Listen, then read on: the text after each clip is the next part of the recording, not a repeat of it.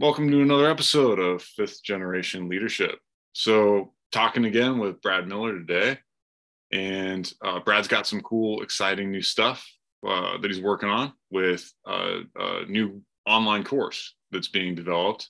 So, I uh, wanted to use that as an opportunity just to catch up, uh, talk about that course, and then talk about some other stuff because, you know, uh, Brad and I follow each other on Twitter and you know read each other's uh, Substacks, and so um, you know it's it's always fun to discuss the the kinds of philosophical stuff, stuff that's going on in the military, um, with uh, you know somebody that's very like minded, but also you know have have some differences of, of opinion on things with um, how just how complex everything is going on in just different takes. So um, always always fun to have a good discussion. So that said, welcome, Brad. Um, so if uh, if you'd like to take a few minutes and just you know catch us up on on what you've been up to. Yeah, yeah, cool. Well, first of all, thanks for having me on. And uh, you know, you're right. So we spoke a couple of months ago, and then you and I were always kind of operating the same spaces. We're in a couple of chat groups together and of course we do read what each other writes and um, you know i see what you put out on twitter and you see what i put out so we're, we're always kind of aware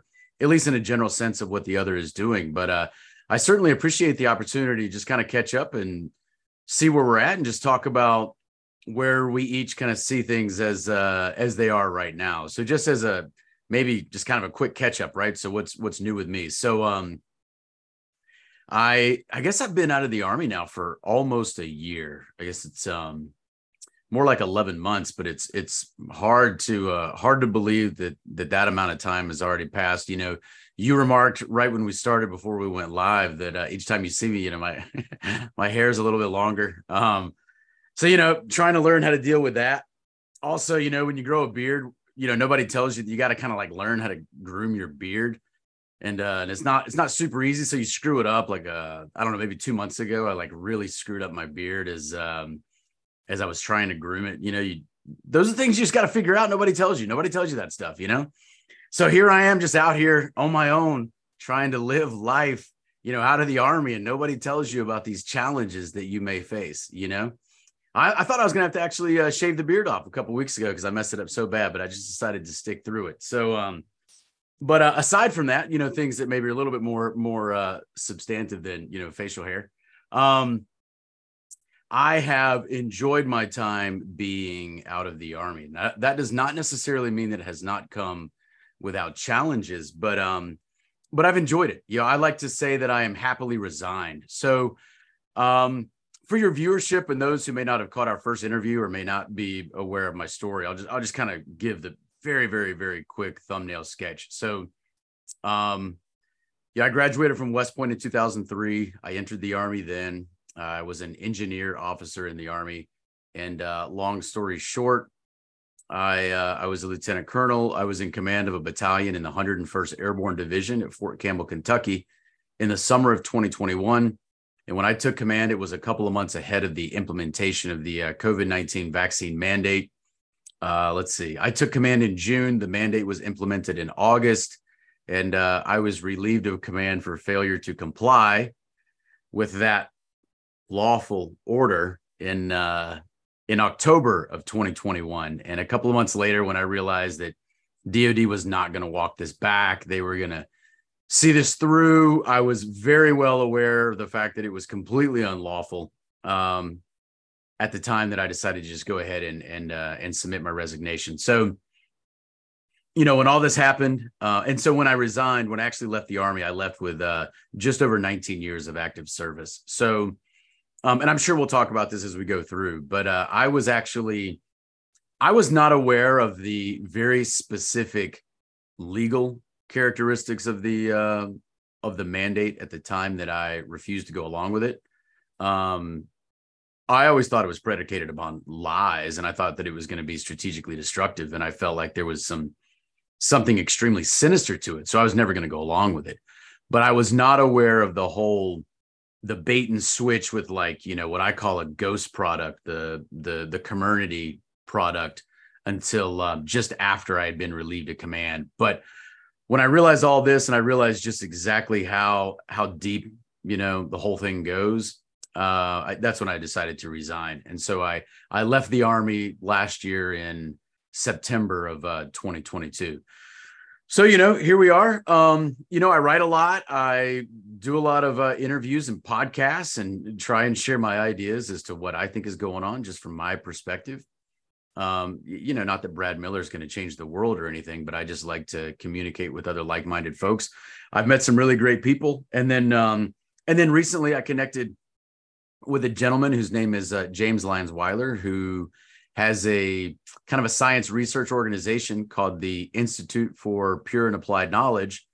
But um, as part of that, he has also like an online learning community just for people, you know, adults who just uh, are interested in in in learning. And so that's when this idea came about to uh, potentially launch a new course. You know, we were in conversations with each other. He's uh, he's from a science background, so he is a is uh, is an academic, um, and so obviously he's very passionate about that. I mean, so am I. Not that I come from the academic world per se, but I mean, I'm also passionate about education. So we just started talking about how we might take his online learning community and how I might be able to help maybe continue to branch that out. It's um branch that out from where it is right now. It's it's it's heavily science oriented, not not entirely, but heavily science oriented. And so we were just kind of pitching ideas to each other as to how I might help maybe branch out um, into some other types of courses, and that's where we came up with the uh, the idea for this course that I personally am going to be teaching when it launches in early September. Yeah, and, and so tell us a little bit about that uh, about that course. So first off, just this this idea of kind of circumventing traditional academia has been you know a hot topic in my circles with uh, my friends and people that I write and, and talk with because uh, it's just desperately needed Right. Um, you know, academia is entirely broken, you know, especially with respect to science, you know, with the replication crisis.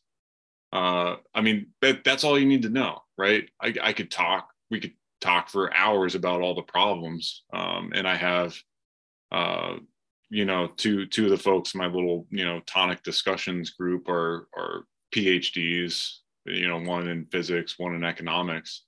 And so they can tell you about all the uh, all the problems uh, in in great detail. But what it comes down to is replication crisis. They can't replicate more than 50% of landmark studies, which that being the last step of science means that mm, you know it's it's more than a coin flip that what you're reading is bogus that it's driven by the biases of the researchers um, or just incompetence in in study design uh, that's the only reason why something couldn't be replicated is because it's bogus. So I think it all kind of comes down to that. And so we do need these alternative uh, means of learning. Um, you know, you know, developing knowledge in a real way. And it used to be you could find that in a university or uh, you know another institute of higher learning. And now that, that that's just a really low percentage uh, proposition. Uh, and also exorbitantly and prohibitively expensive mm-hmm. because of federal student loans and, and, the government's involvement in guaranteeing loans, which just caused the price to explode. So all that said, like very excited that you're doing this and and uh, a part of what I consider to be the solution. Uh, so yeah, just tell us about the course that you're developing and that you're going to be teaching, and then I'll be able to put a, uh, a link to it in the description. Yeah. So um, I'll I'll uh, I'll describe it in just a second, but let me just caveat off of what you said because I I completely agree, and uh, you know I'm someone who has always felt like education was important, and I even thought heavily about you know continuing my own formal education kind of right now. You know now that I'm out of the army, uh, I thought about going to school right now and continuing my education, but like you said, um, there's some challenges with that when you go to a, a brick and mortar university uh, not that it's an entirely bad proposition, but there are certainly some there's some heavy constraints that come with that. You know, you may have to move to go to that university, especially if you're going to attend classes in person. Um, there are a lot of limitations when it comes to the interaction that you might have with your other students or with your professors, and of course, just the I don't even know what to call it, but just the the the malaise that has entered the academic community these days. Um, and universities probably where it is felt at its most extreme manifestation.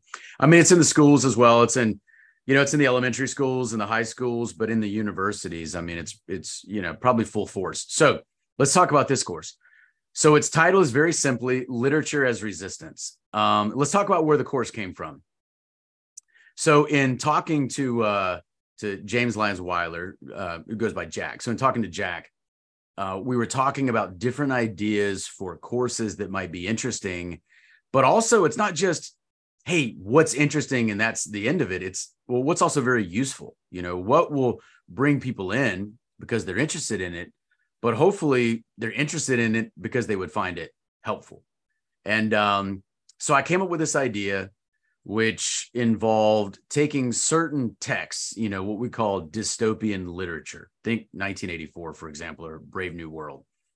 So, taking some of these dystopian texts and then reading and analyzing them to use as, as a um, as a type of interpretive lens for viewing what's going on in our world, and hopefully, right, taking some of the insights that come from some of those texts and then being able to apply them to what we see in our world. And uh, and if it grants us some some insights into how we might improve our own situation then hey that'd be fantastic um, but there's some other reasons that i wanted to do that too. So i also think that generally as americans we just we just don't read enough. And i'm a big reader. I'm an avid reader and always have been. And i would still tell you that we just we don't read enough.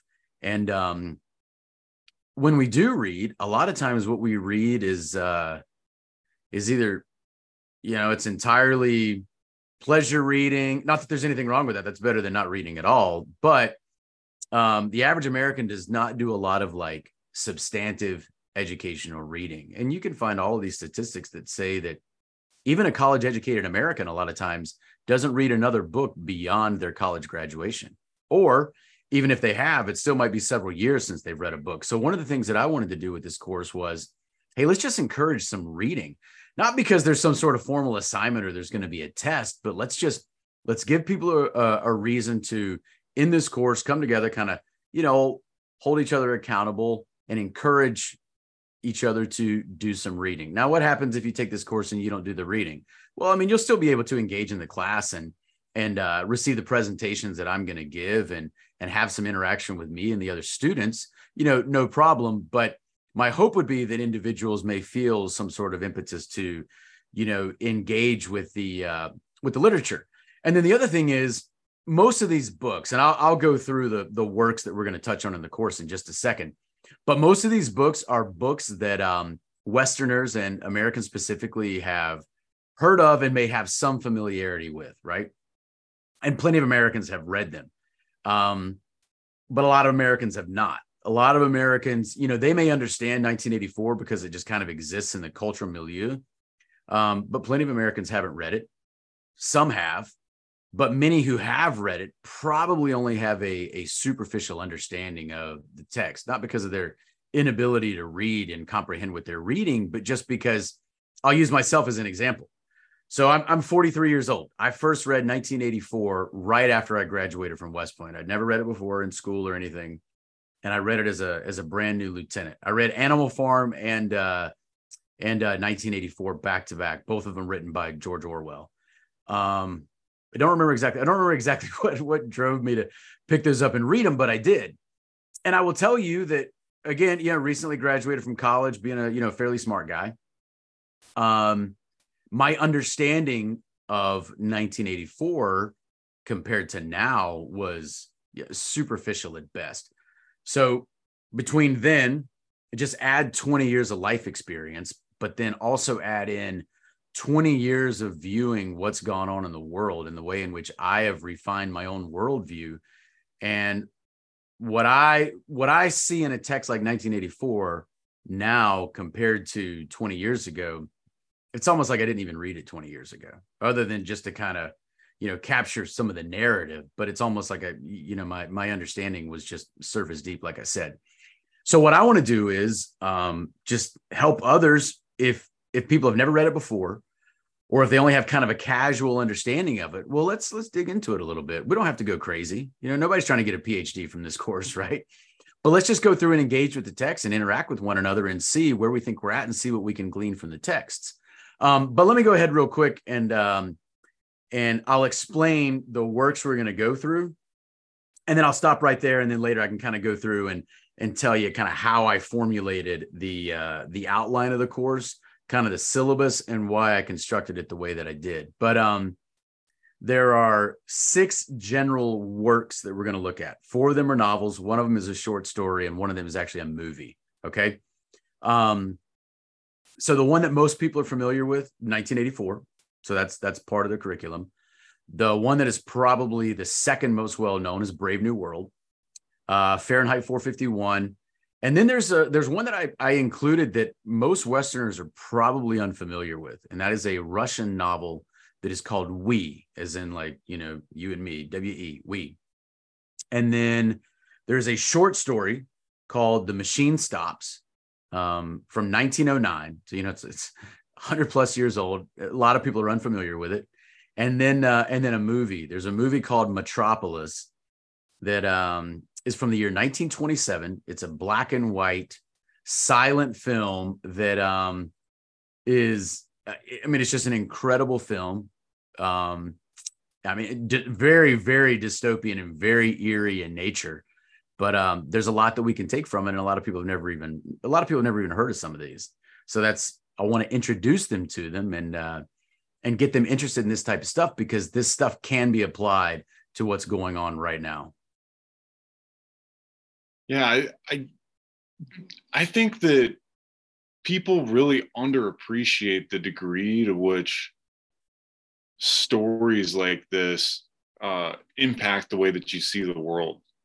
And I'm pretty troubled by, you know, like but most of those books, like Fahrenheit 451, uh, Animal Farm, 1984, uh, you know, they were heavily integrated into um, you know curriculums of of you know high schools i think animal farm maybe you know in middle school mm-hmm. um and you know it's like you said it's like you read them 20 years ago but i mean I, I think those stories for me they've stuck around in my head and things jump out at me still to this day as clearly orwellian and and how would you characterize something that's Orwellian if you had never been exposed to that work. It's like it, it would have an entirely different level of power over you and and and being able to kind of befuddle you and, and impair your ability to respond. Like you said, like the the resistance, like literature as uh what's the, what's the title of it? Literature as literature as resistance. As resistance, yeah, yeah, yeah. Um, yeah. The, you know, because it, it, does that it very clearly does that. It gives you an intellectual framework because we think in narrative. And so to have these powerful narratives to kind of show where certain ideologies terminate and what kind of world we can expect if we bend the knee and comply with certain things, uh, you can't connect with that without a narrative. And you know we have the luxury of having these uh, great minds in times past that have constructed these compelling narratives and to not be exposed to them leaves us way more vulnerable so i really like the idea of packaging um, a lot of them together and then having it in this environment where we're actually able to discuss it um, you know I, I, think i'm i'm probably going to uh, participate uh, in, sure. in, the class because yeah. uh, a couple of those, like we were discussing earlier, I haven't I haven't read. Like I I've yet to read Brave New World. Like mm-hmm. I've seen a lot about it, um, a lot of references to it, but I haven't uh, read it through and through. And I, you know, I feel like I probably need to because uh, you know, uh, it seems like from what I know about it, what we're experiencing today is kind of an amalgam between all these different works that you're talking about. Um, so on, on that note, how how do you? Because I mean, I, I I think we we mentioned before talking earlier that it's the situation that we find ourselves in. It's like you're talking about dystopian literature. there are a lot of ways in which either Western civilization and what we're inhabiting now is already a dystopia or it's rapidly becoming one. Right. Um, yep. So I, I came across an article, I guess it was two days ago. Um, I actually put it out on Twitter. I just happened upon it, but I actually found it very interesting and um, and very timely as I'm talking about this course or whatever. But the and I don't even recall who the author was, and I don't know their name would have rung a bell anyway. But um, I think it was from a website called Burning Platform. But the title of this article it jumped right out at me because the title of the article was um, "Burning Books in Our Brave New 1984 World." So and it and um and it had a slide with a Venn diagram of you know Brave New World 1984 Fahrenheit 451 and you've got the overlap in the middle of those three and it says you are here. And so so the title burning books in a brave new 1984 world i mean that's basically a um a synthesis of the themes and or the titles of those three those three books 1984 you know brave new world and fahrenheit 451 one of the principal themes in fahrenheit 451 being you know the burning of books. Um but this goes back to kind of what you were just saying where hey a lot of times if, if our understanding is only surface deep and and and and sadly that's kind of where a lot of people are at right? Um you don't necessarily realize just how deep this goes and how we've gotten to where we are. Um you mentioned brave new world specifically right so i think brave new world is one that really americans have to read i think reading 1984 is great I think coupling 1984 with Brave New World is uh, is better. Now, if you add in Fahrenheit 451, kind of like I was just explaining with that article that I came across, then that's that's that's much better still. But the reason I say that is because the um, the dystopian vision that is posited in 1984 is different than the dystopian vision that is kind of posited in Brave New World. So what what George Orwell, the author of 1984, and what Aldous Huxley, the author of uh, of Brave New World, what they kind of see in the future, a lot of similarities, but there are some very stark differences, and it's important to kind of look through those, and then kind of as you're reading, and you're looking at it, and you say, you know what, I can see some elements of the 1984 world that are extant in the reality that we're living in but I can also see some elements that are much more similar to, you know, Brave New World, as it were, that we're also living in. And so that's kind of why I wanted to give some. I mean, it's it's dystopian literature that we're reading, but I still wanted to give some variety and some um, a, a couple of different views from these authors to help us just increase our picture of what we're seeing right now.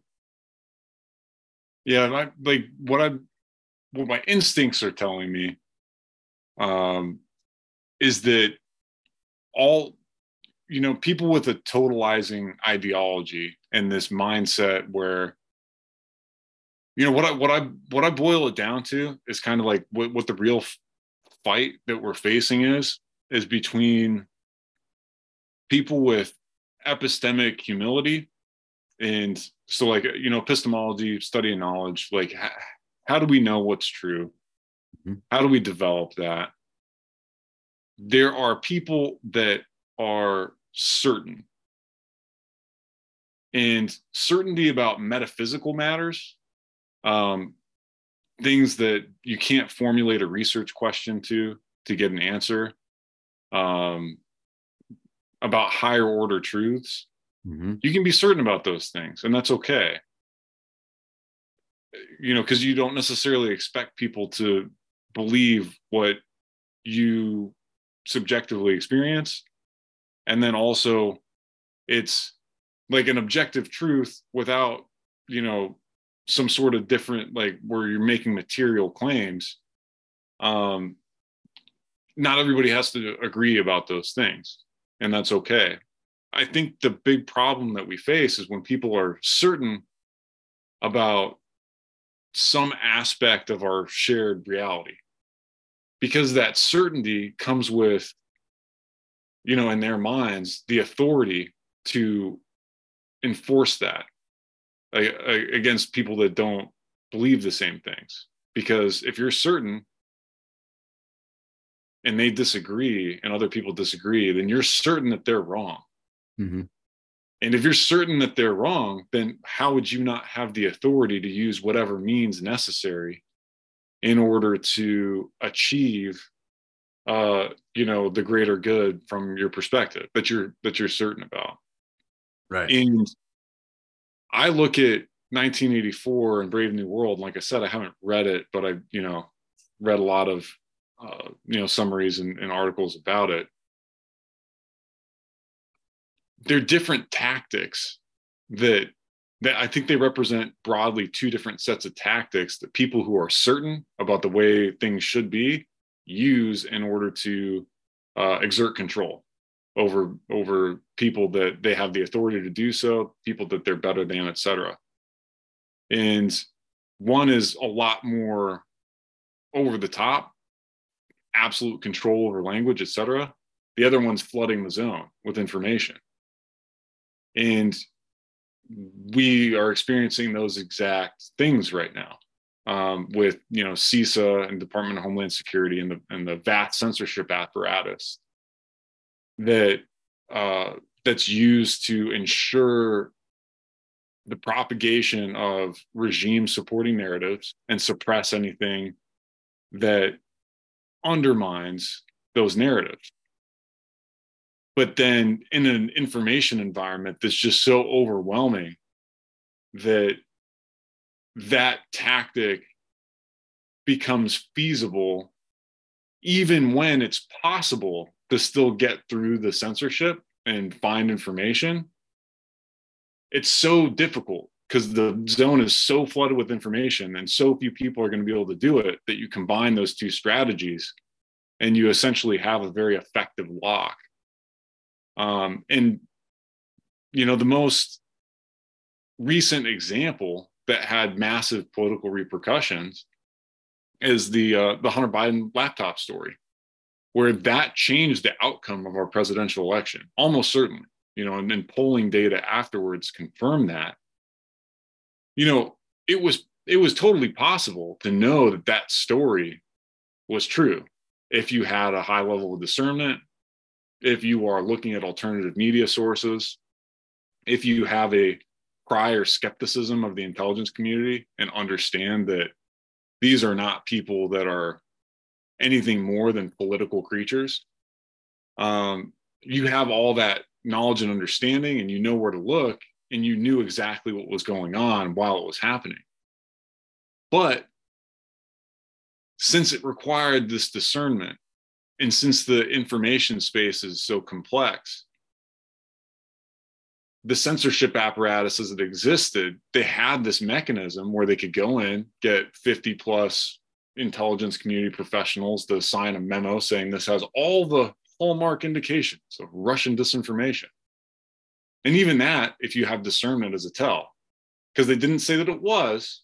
They had they said it had all the hallmark indicators which means nothing. Like because if it turns out that that's bullshit well they're not exactly liars. Like how do you like you know you you can't you can't mm-hmm. contest that. So it's like they're they're hedging in a way that that telegraphs what's going on if you have a high level discernment.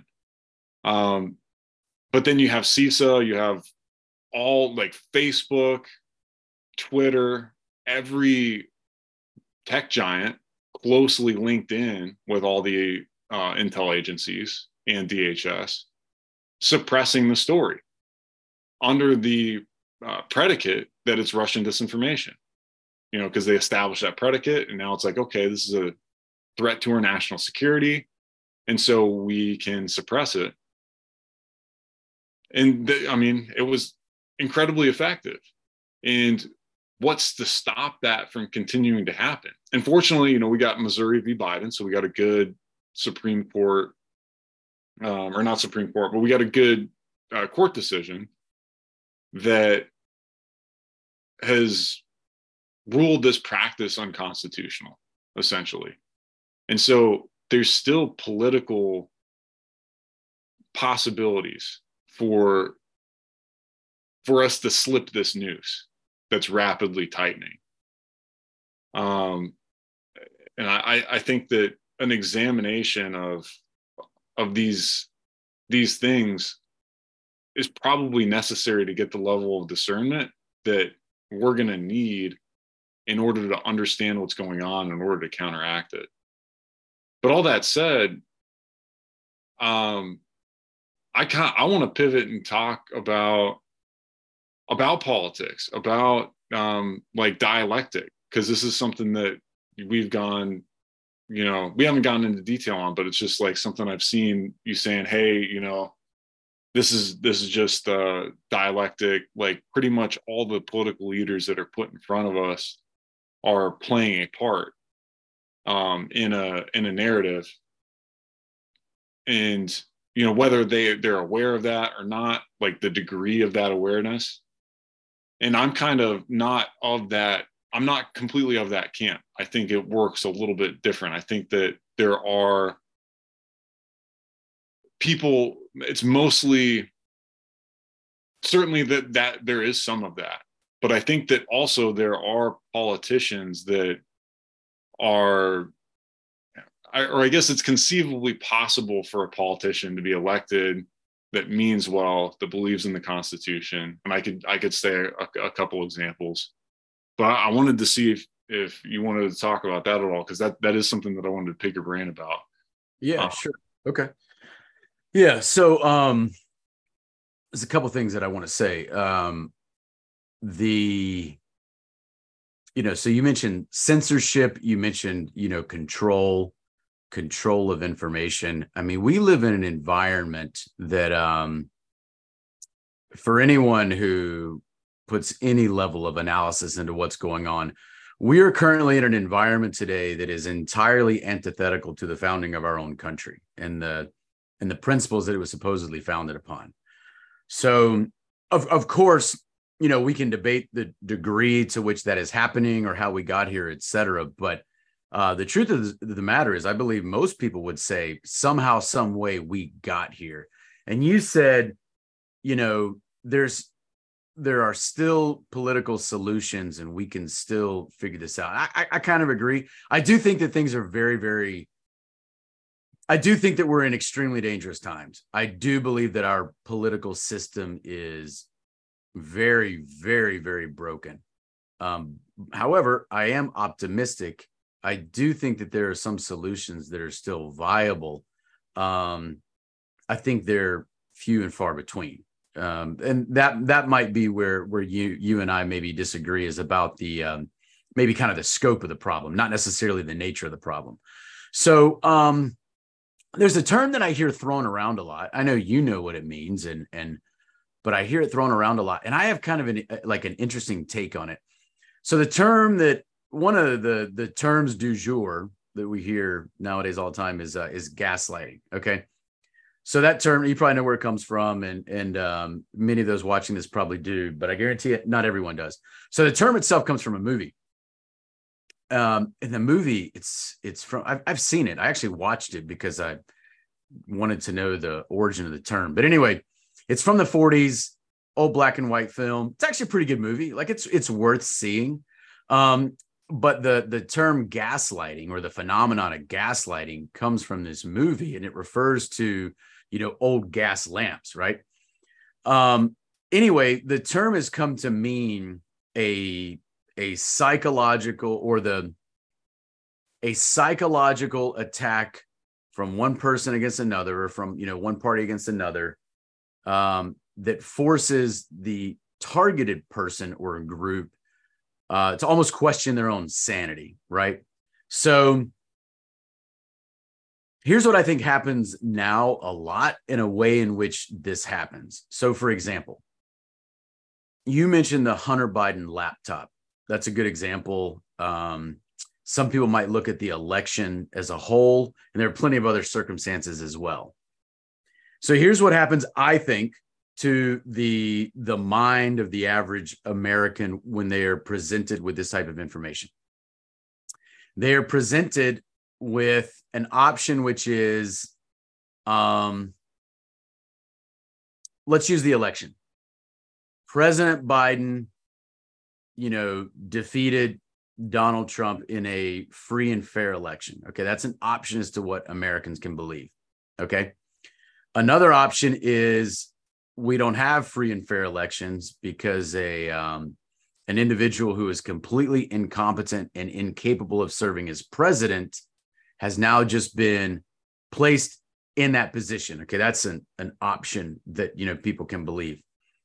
But the average well-meaning American may find both of those like equally distasteful. Okay. Well, I don't want to like I can't believe that that Joe Biden is capable of serving as president. Um, and therefore I can't believe that a majority of Americans would have voted him in office. Like I just I can't believe that just does not compute. But I also can't believe that our system is so broken that he would have been placed into the Oval Office by hook or by crook. I can't believe that either. That's as reprehensible. And so now I'm not saying that the average American necessarily goes through and lays that out in their mind, but subconsciously they're placed with these options and they they they find you know they find them equally reprehensible. They can't believe either. And so even if they don't necessarily mean to and even if it's at a subconscious level they are either forced to kind of question their own sanity maybe not literally to where they think that they're actually going crazy, but they think that they there must be something that they either do not or cannot comprehend um, because there's just no way that either of these options could be true. Another option check is, out. What's that? And then they check out. Yeah, they check out, or they question the sanity of the system, like the order of the system. You know, not that previous option to where well, the system is so corrupt and it's broken down. But I'm talking about like they question the order of the overall system, not the electoral process, but like their overall system. Either either their comprehension of reality is skewed, or either something in the greater world is skewed. And again, I'm not saying that the average person goes through and lays this out logically. I'm just saying subconsciously they have all these conflicting ideas and I think that um, it's going to cause confusion. And so, therefore, that stuff can be a type of, of gaslighting for sure, you know? Um, and I think a lot of that stuff is done deliberately to keep people confused or to get people to check out. Or this is what I think happens in a lot of scenarios. People decide, and again, it may be at a subconscious level, they decide, I'm just going to follow the path of least resistance. Now, what does that look like? It looks like I'm just going to listen to the authority figures because if I can't trust them, then who can I trust? I just, I got to do something. And this is what I'm going to do. I'm going to listen to the authority figures. And we saw that, you and me, and, and people like us. I mean, we saw that in the military the last two, two and a half to three years. You know, even people that we would hope would be less likely to just kind of, you know, check out or go along to get along. But we saw how even they largely did the exact same thing. yeah it's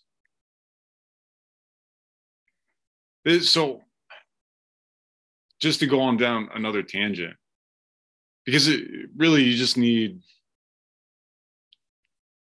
you need inoculation against gaslighting right and so i, I think the best way to describe it the, the word and meme, meme culture that's used is being based so it's like how do you be based right like the way that I the way that I try and stay based is through Bayesian inference. And I don't know why. Like every, people that are like rationalists and big into reason and stuff, they they know about it and they they espouse the the values of it. I was originally familiarized with it um, from a movement that's gone completely off the rails called science-based medicine.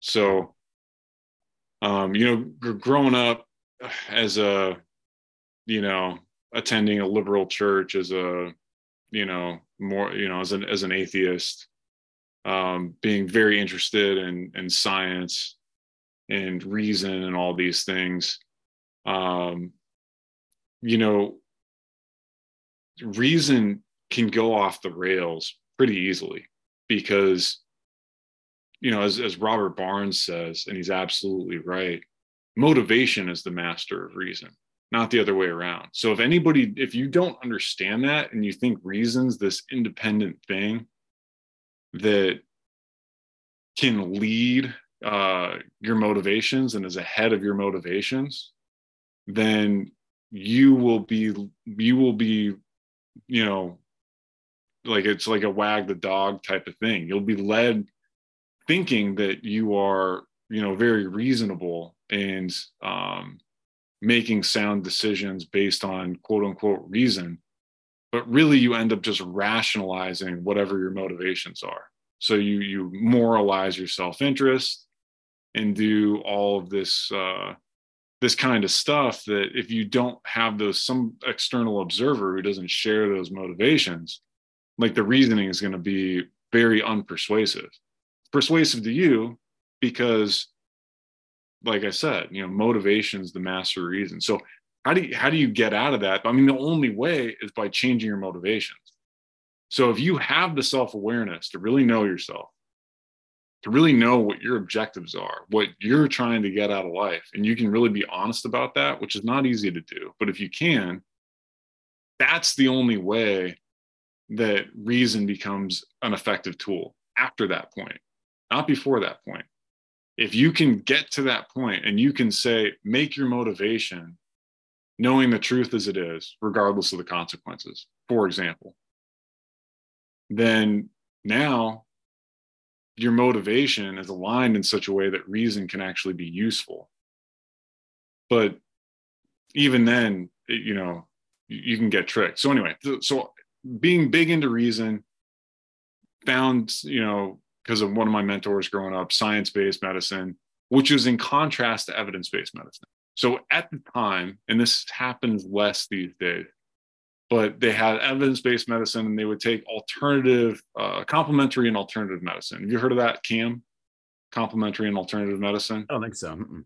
so it's it's the blanket term for uh, non-biomedical model medicine. So things like acupuncture um, eastern medicine um, but uh, i would even extend it to things like manual therapy uh, cupping um, yep. physical modalities, um, meditation, yoga, maybe kind of. Um, things that are difficult to measure, homeopathy for sure. Sure. sure. And these things, you know, when you're designing a, a study, you know you, are taking a 5% risk like the, using the current model that we had. And i already talked about replication crisis and stuff but using the model that we have for doing science and doing clinical research you're taking a 5% risk of a, of a type 1 error because you set the p-value you know the, the alpha level is 0.05 so if your p-value is below 0.05 statistically significant difference and hey you found something there's a difference. So it's like you did you gave somebody this homeopathic treatment and you know one time out of 20 if you if you run that trial 20 times and there's no difference with the homeopathy if it's just water um, one time out of 20 you expect that you're going to find a difference. Um, and as soon as you as soon as you do like with that alpha level at 0.05 then that gets published and everything else gets ignored. So that's that's publication bias but there's also um, like what what they would do if they didn't find a difference like you can you can attribute that to all sorts of things like insufficient power. So statistical power is like this amalgam of effect size like how big of an effect did it have how many people were you looking at um and the population. And so if you don't find a difference that's always an escape if you want to sell something you can say oh well we didn't have sufficient power. You know the study was underpowered. So we need more research. And that's what they would always say. And so that is the evidence-based medicine paradigm which is is fine. But science-based medicine came as an alternative to that from a bunch of like really left hemisphere dominant like science and reason atheist types, materialist types, you know, like I kind of used to be.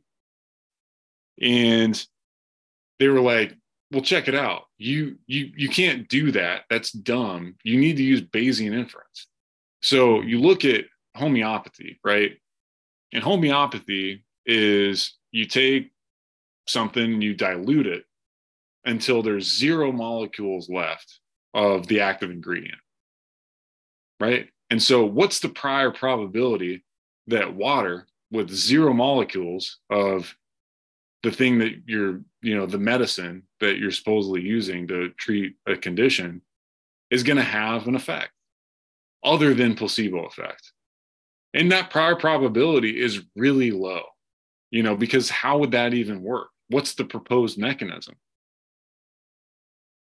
And so you your standards for what would persuade you that homeopathy is effective now becomes more than just a randomized controlled trial that shows a statistically significant difference. Now you need more than that because you need a proposed mechanism too. And that's not the way that science works today. And what has happened is, is that's allowed it to be completely captured by industry because the, the system can be gamed. And these science-based medicine folks are actually some of the most rabidly pro like uh, mRNA vaccine that you'll find. Mm-hmm. You know, ironically enough, because you know to them all the mechanisms make sense. For us, like, oh yeah, the mechanisms make sense. But what what's the master of reason? It's motivation. And so like they're motivated to think of to really elevate Western medicine and this biomedical model and so they look at the mechanisms and the parts that make sense, but they don't think about all the stuff like it's confirmation bias. Like they, you know, the fact that we've never vaccinated against a coronavirus successfully before, or the fact that we can't really vaccinate against retroviruses because they mutate too rapidly. By the time you develop and deploy a vaccine, it's different um, like all the particulars they just don't pay attention to. They pay attention to the stuff that makes sense discard the rest.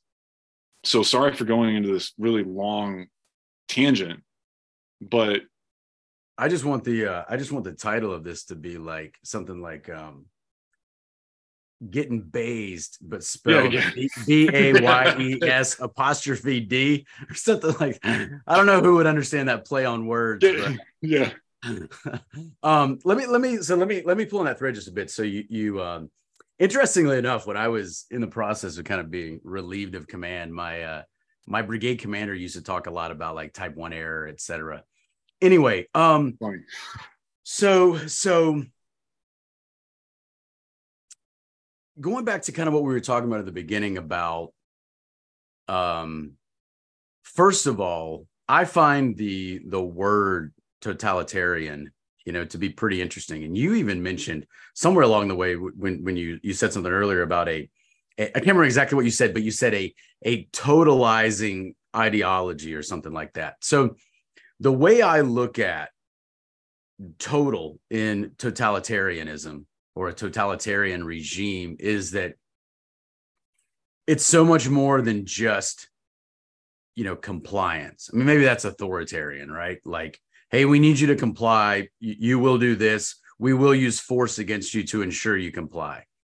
But totalitarianism implies almost, you know, ownership and not even ownership of your body, ownership of your soul. And if and if the regime can't own your soul, then they have to convince you that you don't have a soul, that you know you're reduced down to just you know the the material. So interestingly enough, not planned, but I actually have right here. I just happen to have.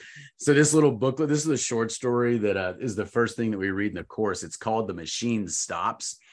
But it's interesting because even if you know nothing about this little this little short story, you can tell almost from the title that um, there is some sort of promotion of a very materialistic paradigm in the short story, not necessarily by the author per se, but just in whatever regime that the narrative of the story is going to be about. There's going to be this promotion of, you know, rank materialism, perhaps even to include some sort of overarching like mechanistic function, you know, and that is that is what the story is about, where humanity is basically controlled by this super apparatus or this you know super instrument called the machine.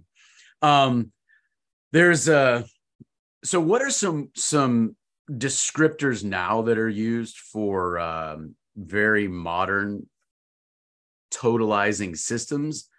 So there's uh, you know there's the term technocracy or even the term scientific dictatorship. And I also find those very interesting because you know what's a technocracy and how long has the concept of a of a technocracy been around? Well, I mean there are some concepts of this that have been spoken about as early as Plato. So I mean you're talking 2000 plus years ago. Um, I mean there are elements of this that were discussed in in Plato's Republic. So you know, back then the term would have been the, the ancient Greeks would have used the term techne, but that's where our concept of technology comes from today. So, you know, you mentioned either materialist, a materialist paradigm or, you know, an atheistic paradigm or whatever.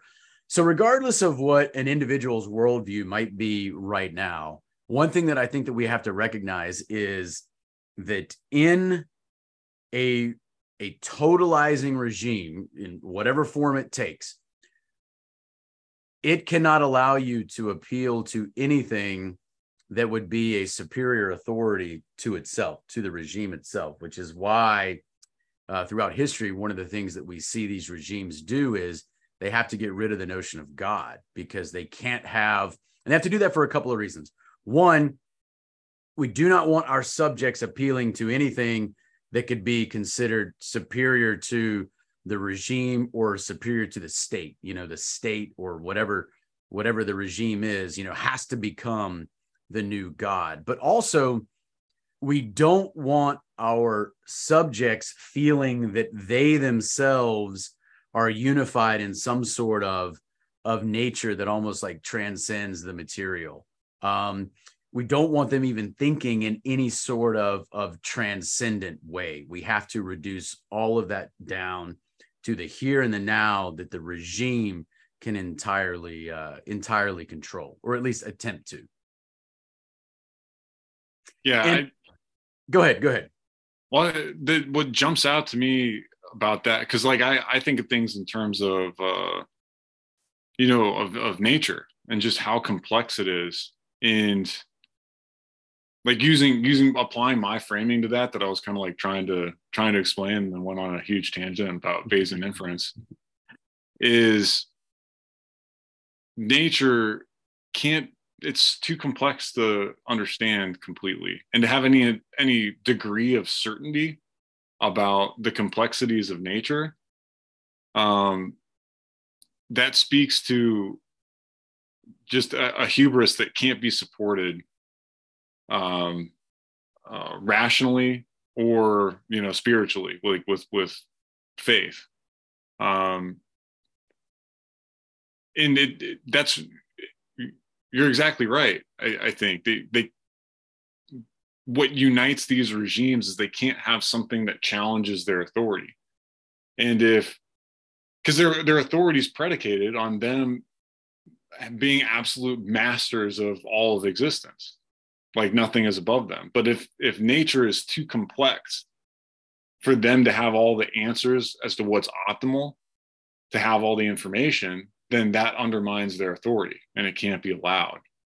Um, so god is the most straightforward means of you know cutting through that um you know I, I the whole nature thing is like a little bit more abstract but it's the same concept and it comes down to the that that same battle that i was trying to get at about between um, epistemic humility and hubris where mm-hmm. you know the only way these people can think that they have the authority to to do the things that they want to do and exert the kind of control and subvert natural law because i mean i think natural law is that um, people have negative freedoms. And if you violate people's negative freedoms, like nobody wants their negative freedoms to be violated. So it's inherently hypocritical if you go doing it to other people. Um, and so there's like a logic. It's like it's built into the fabric of reality. Like there is some natural law. And that's what our constitution's based on, which is why I swore an oath to it, right? It's because it's something that that's transcendent, that's real. The document itself isn't transcendent, but what it's referring to is there's something there that's that's transcendent, whether it be God or nature, like what whatever you want to call it. There, you know, there are no men, there is no government that is above um above that. And people that are trying to exert the level of control that they feel entitled to exerting I, I, think that's absolutely right. They can't afford to have people thinking in that way because it makes you based right? Like you're not going to be able to gaslight somebody into um, going along with that and they're like no you know like you aren't above god like the government is consistent of people and they are not above god they are not above nature they can't rewrite the rules of the objective reality that we all inhabit and share in um, to fit their desires. Um, that's not how any of this works. And if they try, then uh, we will all be punished, you know, because they're, you know, you're you're subverting God's will and or uh, acting against nature and there are consequences for that. There might be cosmic consequences. I think there's material consequences um, for breaking the rules of nature. And they they really think that they can rewrite them.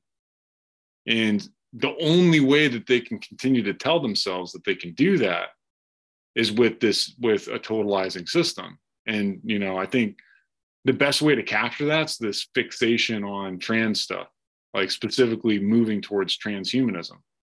Because it's like, what's the one thing that we all share that we can all have consolidarity about is our humanity. And what entitles us to natural rights is our humanity, our free will, things like that. And um, as soon as you have transhumanism, well, what's a human? You know, like yeah we've we've gone beyond that. And yeah, I completely agree. Yeah, I transcend those limitations. Um, but that's really really it's just very advanced gaslighting. It's trying to frame it in a way. It's like, no, you you can't do that.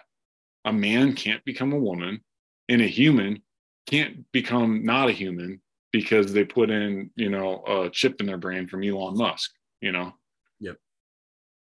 I wanted to so I, I, grabbed a book just right off the bookshelf here because you said something that reminded me of this. This is actually one of my favorite books. It's called The Feast of the Goat, and um, I read it a while ago. It's by um, so it's by it's by a guy named Mario Vargas Llosa, who's actually a uh, Peruvian author. He's a pretty well known uh, author in in Latin America, but he's Peruvian.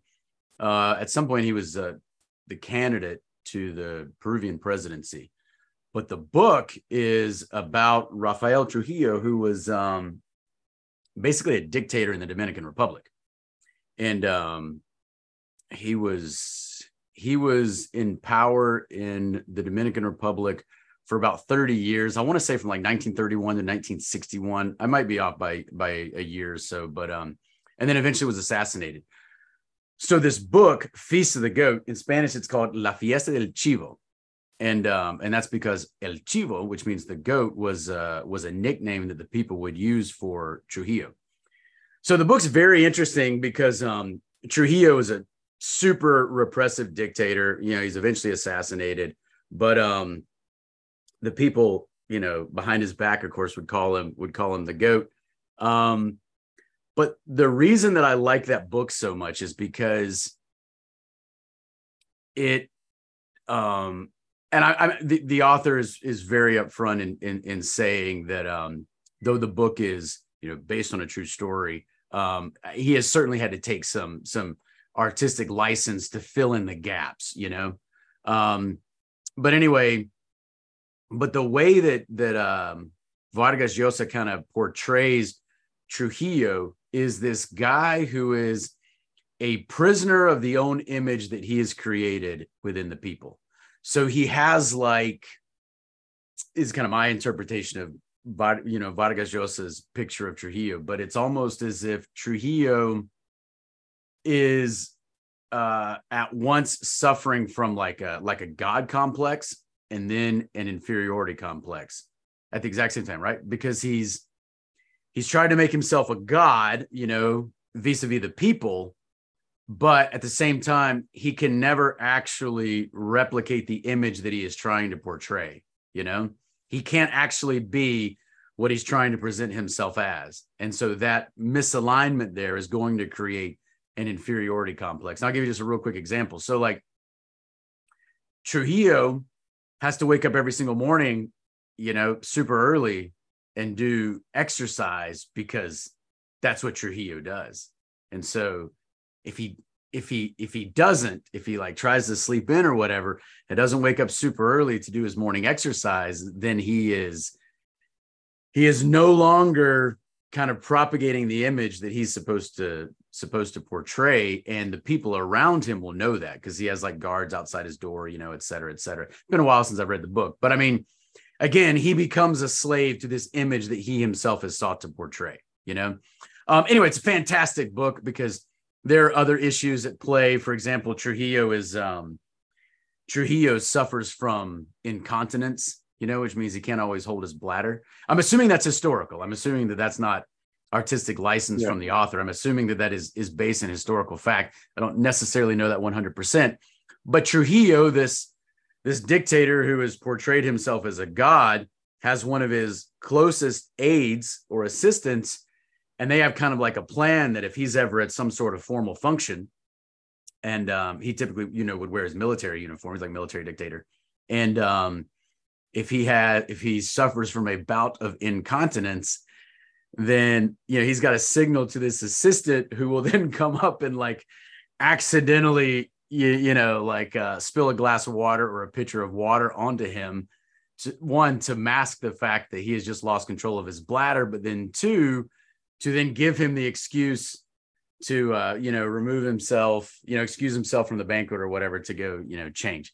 Um anyway fascinating fascinating book for the way that uh that that portrayal is is done by the author. It, it, literally is one of my favorite books. But um, but I find it enlightening because um, even a dictator does not matter how you've built yourself up. You either one, you know, depending on how we want to look at it, you're not going to outsmart God. You can't subvert God, or you know, even even nature. So hey, it's great that you've got your whole country that basically, you know, worships you as some sort of God or or want to be God, but you still can't even control your own bladder, you know, which means you still suffer from the same human frailties, you know, that all of us suffer from in in one form or another. Another thing that I wanted to, that you were making me think of when you said that is um so going back to the course because I did want to explain this just very quickly. So why am I teaching the course and and what qualifications do I have to teach this course? Um, I mean, I don't have a, I mean, I'm not a literary professor, or whatever. I'm just a guy who reads books and who likes to talk about them and who likes to analyze the world that we live in. But the one thing that I think that I offer, and I say this, you know, with an abundance of humility, is um, is maybe just that worldview. And I'm not saying I understand everything correctly. That is not my point. None of us do. None of us have a perfect view of what's going on in the world. But I think I'm a very critical thinker, and I think uh, I'm also very cautious in what I kind of choose to accept when I see it offered to us. And in that way, I do think that I can be a help for other people if for no other reason than maybe just to give them perspectives that they have not necessarily thought of. And the good thing about literature, I mean, I'm not a, I'm not a, rel- a relativist, but the good thing about literature is literature is meant to be interpretive you know it is by its very nature subjective. And so i think that's a good thing but i think there are lots of lessons that we can take from these books. And i do think that i would be helpful in uh, in expounding some of those to other people not because i'm you know mr smart guy or have all of the um you know the formal qualifications that that other people might have. Yeah i like i like what you said like I'll zoom in on the relativism thing because I think a lot of people get wrapped around the axle when you talk about values, and you know, I'm I'm very strongly of the opinion that values entirely subjective.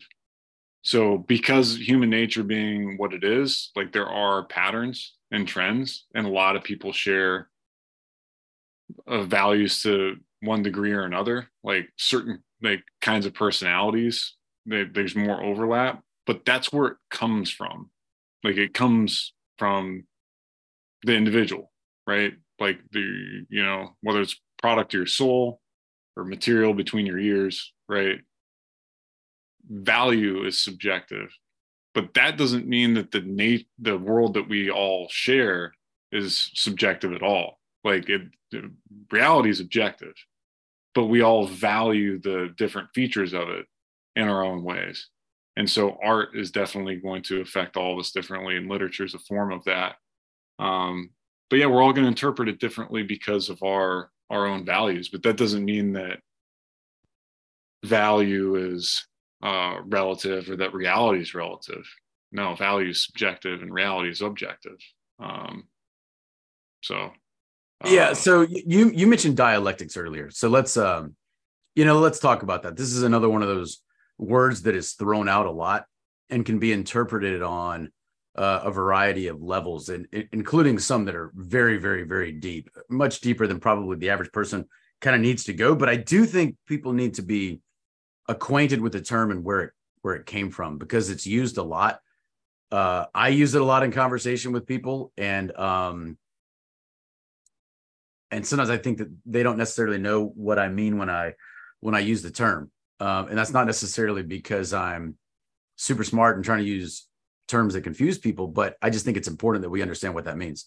So, when people use the term dialectics, a, a very simple way in which to understand that, just kind of on the surface, is um, it comes from the Greek word dialectikos, which is also where our word dialogue comes from. So the word already um, means some sort of interplay between two groups or ideas or concepts, etc. And that's critical. That's critical to understanding how dialectic can be used in a positive way or in a way that is meant specifically to obscure or obfuscate. So, a way in which dialectics can be used positively is in a courtroom trial where you have two opposing sides and the interplay between the sides is done specifically so that the truth might emerge you know? And that's a good thing. That's the the aim of the whole trial. Another way in which dialectics can be used positively is through what we would call like uh, socratic reasoning or uh, the socratic method you know which of course is named for socrates. The use of the dialectic goes at least back to Plato, but probably even you know further back than Plato. But of course, when Plato wrote his dialogues, who's the principal character in his dialogues? It is, of course, you know his mentor Socrates, and that's where um, this concept of you know the Socratic method comes from. But but dialectics probably date back at least hundred years further to Pythagoras, and some would say that um, you know it originally came from from Egypt, and that the ancient Greeks got it from Egypt. But regardless, so the Socratic method is where if you present some sort of idea or a view, then by then I, by engaging with you in dialogue, might help you shave off the weaker parts of your argument, or you know, you want to talk about it in terms of like a heading.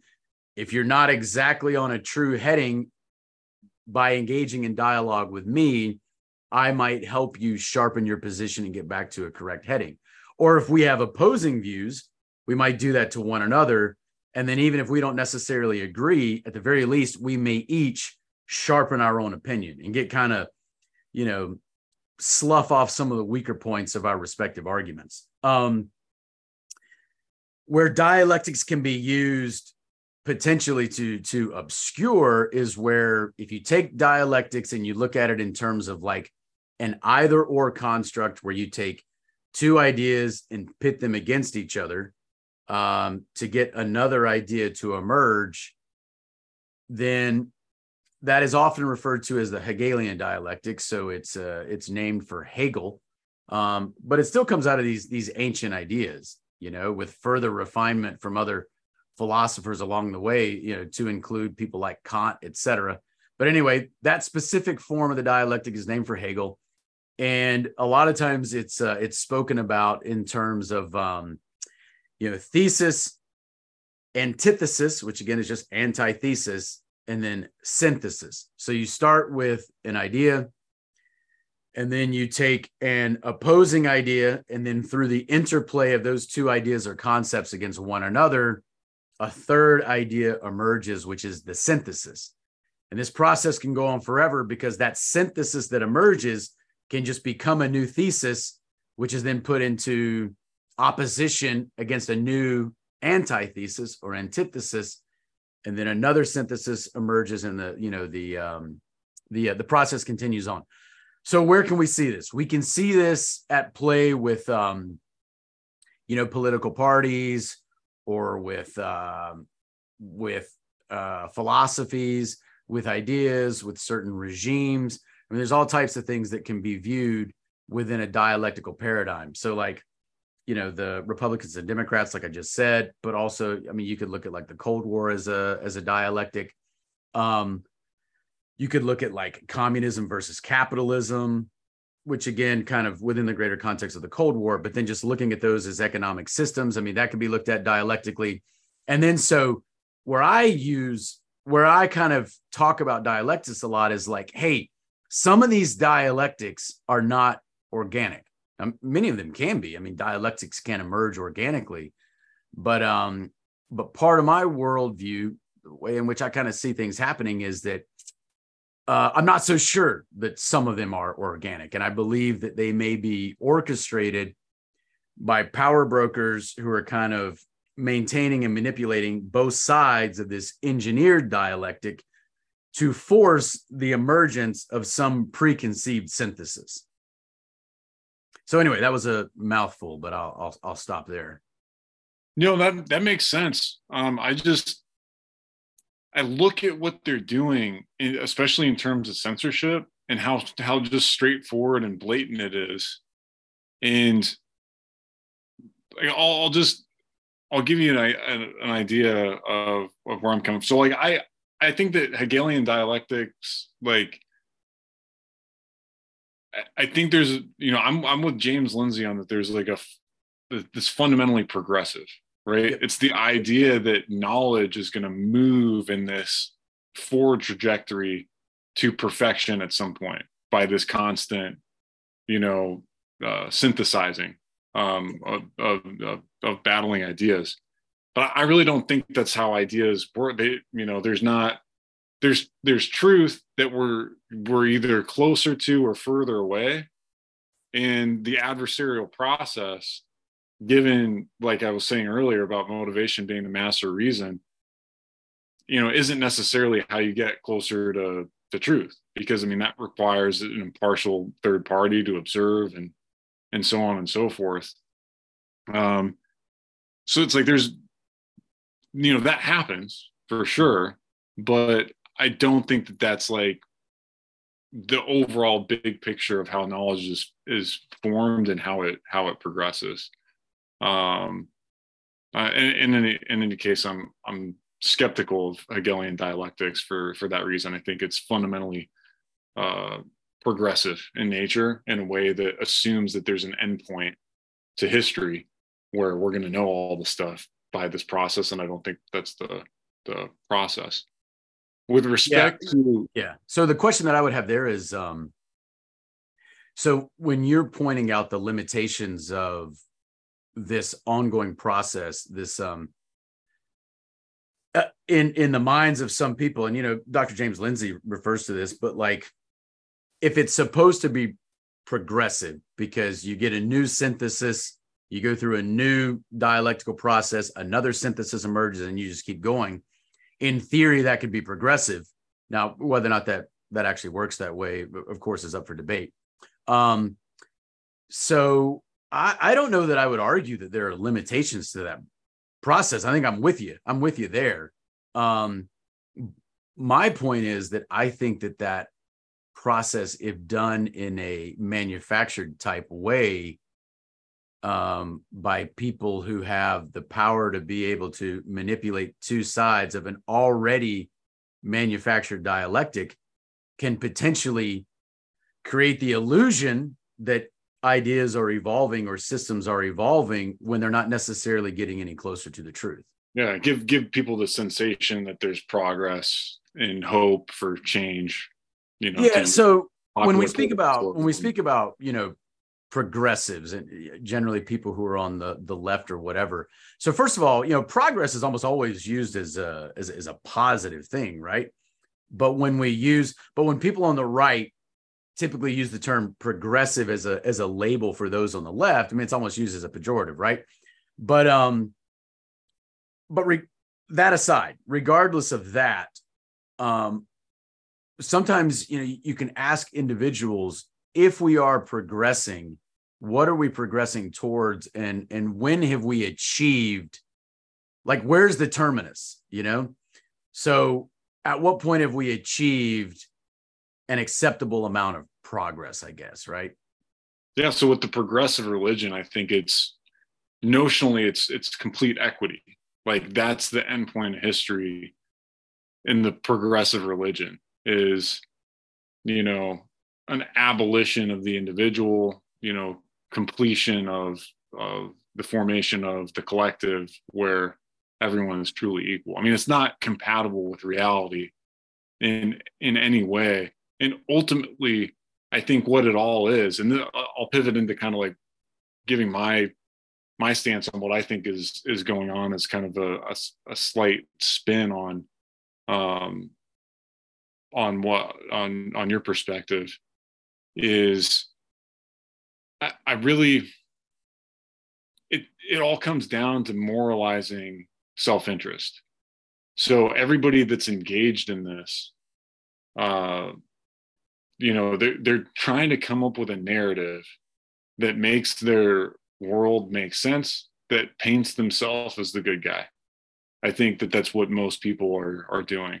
Mm-hmm. or or at least correct. So like full blown psychopaths who lack empathy to them being a good guy isn't caring for other people or caring about what happens to other people. That's what suckers do. So like use that that term the good guy very broadly because that can mean a lot of different things to a lot of different people given our our, our variations. What i i think is happening is um, there are broad camps and there are competing narratives and they, they kind of fall along these lines. So right now you have the regime and the professional managerial class and they have you know the globalist american empire slash global homo grand narrative. So mm-hmm. the world's burning up because of climate change because of co2 um, you know there's trans genocide going on. The, the greatest risk to freedom and an open society is bigotry and hatred and if we can just eliminate those people then everything will be fine um, inequality of of any kind is is bad. Uh, you know, borders between nations is bad and hierarchical and discriminatory. Um, all of these shared assumptions that go into this grand narrative that isn't really internally consistent, but it does its job. It it empowers a lot of different people in a lot of different ways and allows them to moralize their self-interest. It allows people in the political class to, you know, plunder American taxpayers, um, workers in the third world who peg their currency to the dollar, you know, and, and whose countries buy U.S. debt. Um, they they get to just scoop all that up. Um, uh, women and ethnic minorities they get to use critical race theory and gender gender ideology uh, third wave feminism in order to advance their self-interest at the expense of economic competitors you know, which are you know white men are you can if you split it up like that, uh, they're uh, economic competitors, and it's a way to compete economically, uh, affirmative action, et cetera. Um, socially, just in terms of elevating status and uh, and even in interpersonal conversations, where somebody says something like, say, I as a white man say something that challenges the status of um, you know a female coworker or you know this doesn't really happen in the military but i you know in a corporate job or something like that um, uh, homosexual trans whatever some some sort of uh, somebody high on the victim hierarchy uh, you know if they perceive that their status is being threatened they can say yo you just don't understand because of your white privilege. So all of these people are aligned in their own self-interest by this grand unifying narrative. Sure. and then you have com- like all the competing narratives. And so what really unifies that narrative in my mind is the is a denial of objective reality because they they use postmodernism heavily because they have to because it's not internally consistent. So you can say hey logic doesn't exist.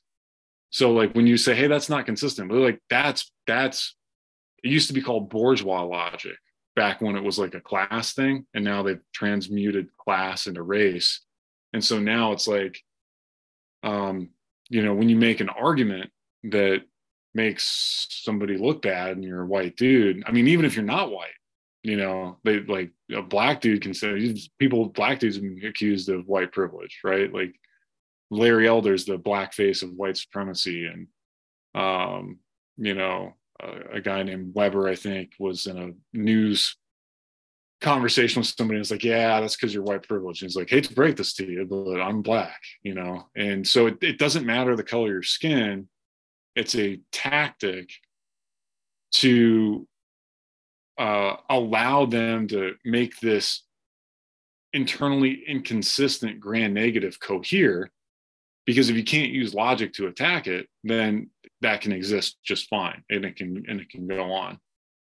So what unifies opposition to this grand narrative is an acknowledgement that objective reality exists and that logic exists and that there are these rules. There's only one logic. There's not multiple logics you know polylogism.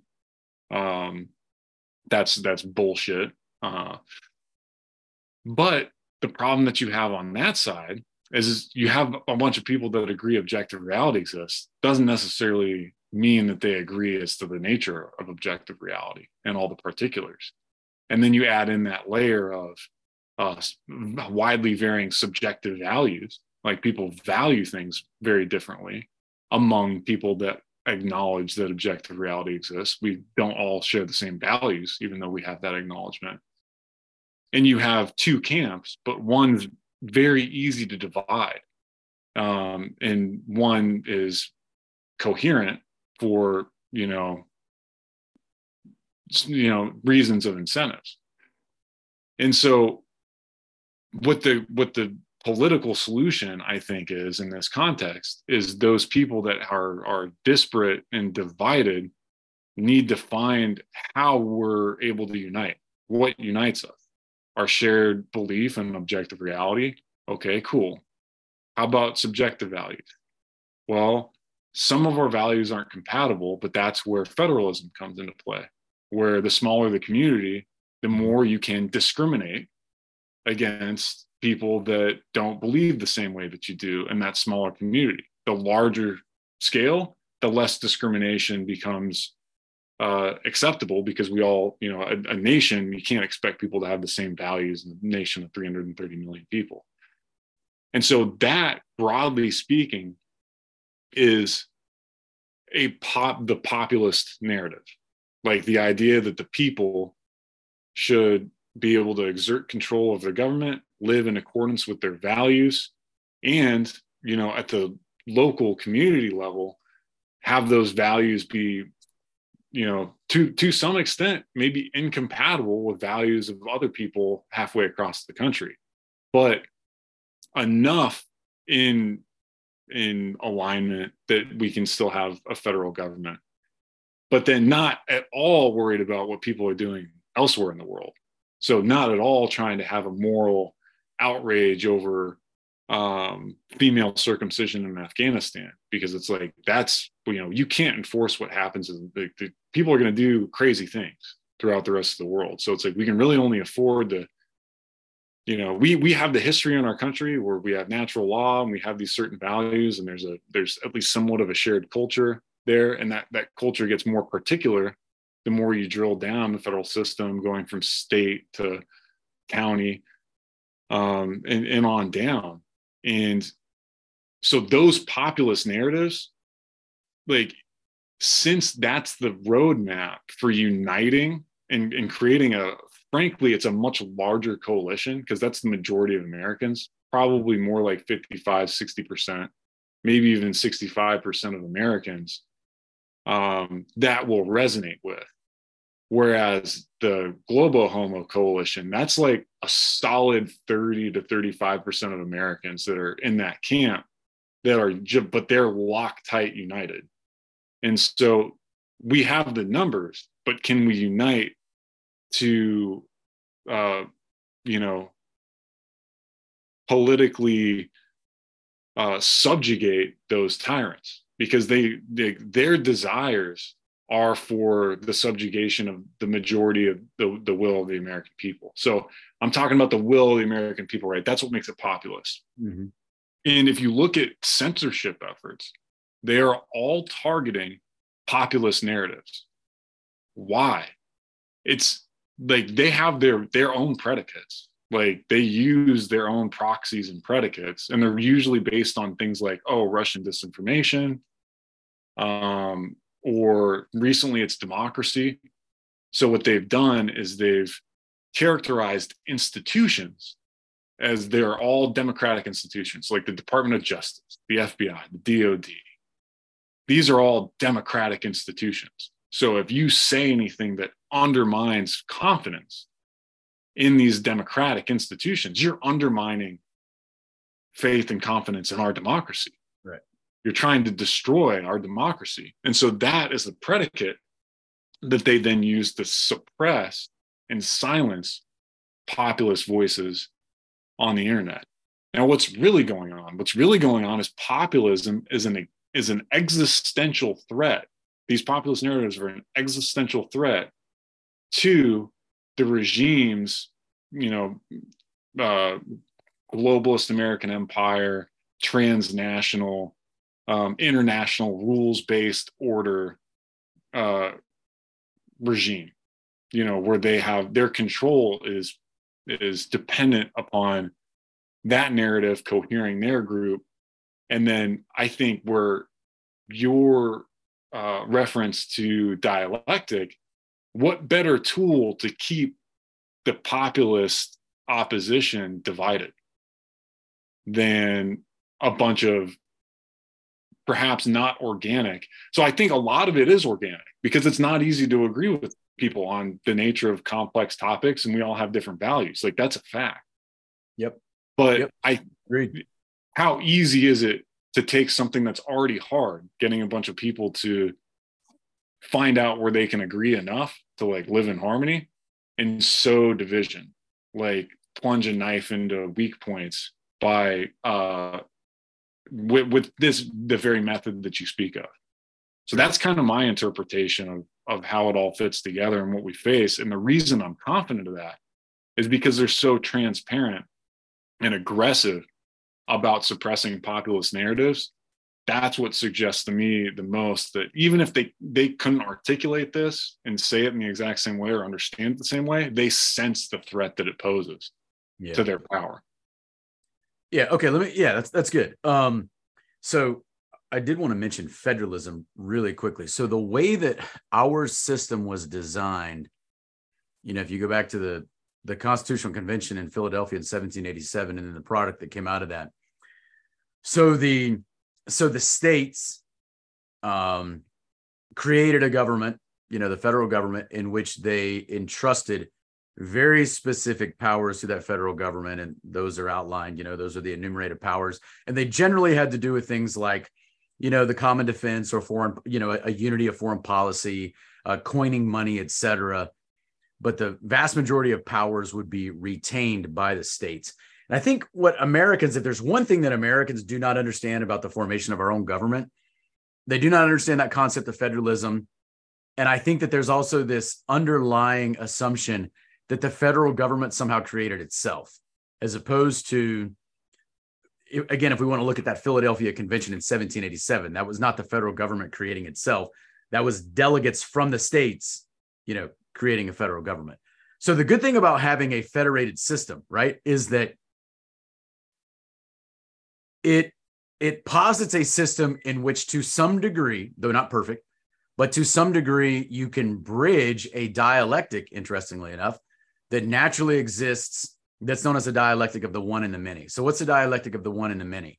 Because this is at play through so much of history and there are uh, you know some fairly nefarious characters who knew this and exploited this you know one of them being marx for example another one who who um, i would say is responsible for a lot of what has gone on destructively in the west and that's um that's marcuse you know marcuse through the, I was, I was yeah i was yeah i was thinking that yeah so i mean that's um i mean eh, just to to a large degree that unfortunately not enough people in the West understand. But so what's the dialectic between the one and the many? First of all, a lot of people reverse the two and they think that the one is the many and the many is the one. So one and the many, what this means is there's there's some natural tension that's going to occur between the many individuals that we all are, right? Or if you want to expand it just slightly, the many families that we all are, or the many communities that we all are. But it at the end you could reduce it down to just you know the individuals right and then the one which is the collective whole so a lot of a lot of people already want to reverse the two and they think that the many refers to the collective whole and that the one refers to like the one individual?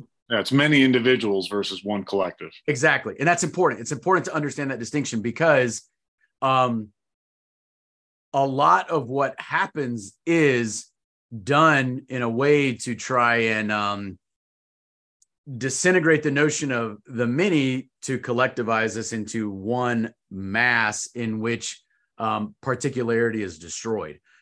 So what what we need to do, and there have to be ways to try and figure out, okay, well, how do you just bridge this this this dialectic? Because it's a in some ways it's a a false division or a false dichotomy because there are ways to celebrate individualities and the particular differences that we have while also understanding that there are some united elements that we all share as well. So, for example, if we're all Americans, I mean, that is something that we um, can unite in celebrating, but that doesn't mean that we have to erode all of our individual characteristics or the distinctions between, um, you know, the different races in the nation or the different cultural backgrounds or people who are from the South or the North or the West or the Southwest or whatever. Um, or or the the urban and the and the poor you know so sometimes we can get caught up in in false dialectics that don't necessarily have to be either a or either b there's a way to kind of you know bridge that. Um and i say that because i think if there's one thing that i want people to understand when it's when it comes to dialectics or understanding that at least in some cases dialectics may not be organic. Of course they can be and in many cases they are. But in some cases, with individuals or groups who have the power to do so, they can, you know, engineer division and engineer conflict in order that uh, that something might emerge. And another way in which this is often spoken about is through the construct of, you know, problem, reaction, solution. So if there are people who are power, powerful enough to do so, in theory, and I think this happens, they can create a problem the reaction from the public will be one of disgust or um, fear, panic, whatever it might be. And then that, of course, will cause some sort of solution to emerge. And that solution may have been preconceived at the very beginning, you know, so that the, the problem was offered in order to get to the solution. And the so people like, go for it. Like 9-11 the patriot act and the global war on terror. Absolutely. Absolutely. And i would say covid is another another yeah. great example. But yes yes exactly. So so something is done. What's everyone's reaction? It's either fear or panic disgust all of those you know whatever it is. But then that makes the solution possible whereas absent that initial problem that solution would have been entirely unthinkable so the Patriot Act would have never been passed without, um, yeah, you know what PNAC is, the Project for a New American yeah. Century. 1999, they had that they had that language in the document that called for a uh, a new Pearl Harbor. You know, yeah. so absent some sort of new Pearl Harbor, you will never get to something as comprehensive as the uh, as the Patriot Act. And then, because I'm just going to throw this in there, the fact that it's called the Patriot Act, which is which is an acronym, and I can't remember, which is Orwellian. yeah, and and also kind of a gaslighting technique, you know. Um, but yeah, it's just so. This goes back to the way we open the conversation. Um, let's look at some of these dystopian elements, and I don't know that we actually define dystopia. So, what's a dystopia? So, there's totalitarian, you know, which is, as the name suggests, it's a regime that for lack of a better term kind of is is seeking total control or at least as total as control can be over their subjects. And i use the term subjects you know very deliberately. Um so what's a what's a dystopia? So a dystopia is a type of totalitarian regime um but generally when we speak about it in a dystopian sense a lot of times it posits some sort of futuristic society. Uh, the word dystopia um, is a Greek word that means the opposite of a utopia. So, utopia, generally speaking, is like, oh, you know, everything's perfect. Uh, I think the word actually literally means nowhere, like a place that doesn't exist. But the the concept behind that is it doesn't exist because it's supposed to be this this ideal that you potentially could approach, but you could never reach. That's a utopia. So what's a dystopia? A dystopia would be the exact inverse, where you know everything's everything's really bad. now, in theory, maybe it also is an extreme, you know, where things can get really bad, really bad, really bad, but you would never actually achieve, you know, ultimate dystopia or whatever. But in any case, um, dystopian literature or dystopian fiction uh, a lot of times has some overlap with science fiction because you'll notice that a lot of science fiction stories take place in a futuristic society that may include a lot of dystopian elements. So, dystopia fiction is not necessarily science fiction, but there can be overlap between between the two because of that often futuristic uh, futuristic way. So, I'll give you an example because this might be interesting to people who are listening to this. So, you'll hear people on the news sometimes say, "Oh, you know, this is dystopian," or you know, um, and I think that's okay. Like you can you can use that as an analogy, even if typically we think of it in a futuristic way. So, like in the present, could you ever truly be in a dystopia? I, I don't know that we have to take the analogy that far, right? Um, but I do think that we're moving into some. I think there are dystopian elements in our society right now, and I think that there are regimes in the world that are quite dystopian. And people often wonder if China is being almost proposed as this um as this like social credit state that uh that that serves as the model that other states are eventually supposed to move towards if you believe that there are world controllers that have the power to kind of manipulate these things uh, um, across the world. I kind of believe that there are individuals who are trying to do that well, they, I mean, they're they very open about the fact that they're trying to do that. I mean, what's the World Economic Forum? Yeah, yeah exactly. It's their stated goal: public-private partnerships, ESG scores. I mean, they're. It's not exactly like they're trying to hide their intentions. You know. Yeah. So if you take, you, you, will own nothing and be happy. I mean, yeah, exactly. And actually, I'm gonna I'm gonna come back to that because that's actually very. I'm glad you said that. So, um, so what's the most totalitarian regime on the earth, probably North Korea. I don't know. Maybe there's some other contenders, but probably North Korea. But I, I, this is Brad Miller speaking. Um, but I think China is more dystopian than North Korea. North Korea is probably more repressive. But when you look at that, um, moving towards the future. You're kind of progressing towards this like futuristic society. The the smart cities, which I think is a is a is a uh, an extremely eerie concept. Um, I think China is far more dystopian than North Korea, even if North Korea is totalitarian. And I just I make that distinction because dystopian regimes are totalitarian, but it, I mean it's more than that. Again, it kind of posits that like that futuristic scenario, et cetera. So Klaus Schwab has said, you know, it, it, it's kind of funny. I'm, I'm, really glad you said that because um, this reminds me of uh, of Brave New World. So you will own nothing and be happy. So there are two there are two concepts at play there in that little mantra. So one is this communitarian uh, idea of you will own nothing. So um, the way I kind of interpret that is everyone has been masked together in a very collectivized way. You know, and communitarian, and I'm not necessarily talking about the political ideology that is often referred to as communitarian. I'm talking about just small c communitarian. You know, there are elements of small c communitarianism that can be positive, but when that's taken to an extreme, when you start moving towards, we talked about the dialectic between the one and the many. When you start moving toward this, this like mass of one, uh, you're talking about losing all of your individuality or your family relationships. I mean, that's kind of where this is headed. And then, of course, eroding all notion of private property. But there's the other notion there that is, um, and you will be happy.